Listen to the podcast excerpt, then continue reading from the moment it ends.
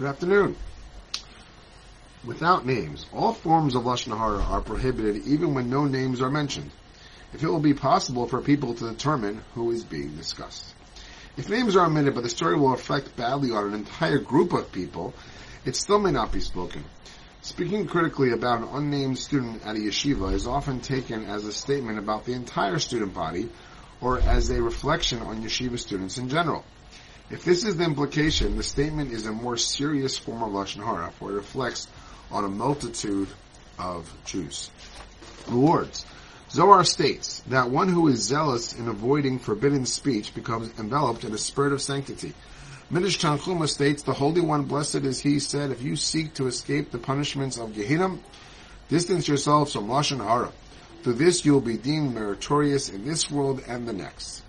Torah states, you shall not eat flesh of an animal that was torn in the field. To the dog shall you throw it. In fact, it is permitted to dispose of such meat in other ways as well.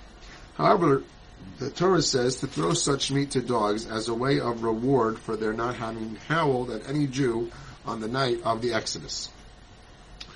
For Hashem does not deprive any creature of its just reward. Surely then, there is infinite reward reserved for man, who through his own free choice refrains from speaking from the forbidden. Have a great day.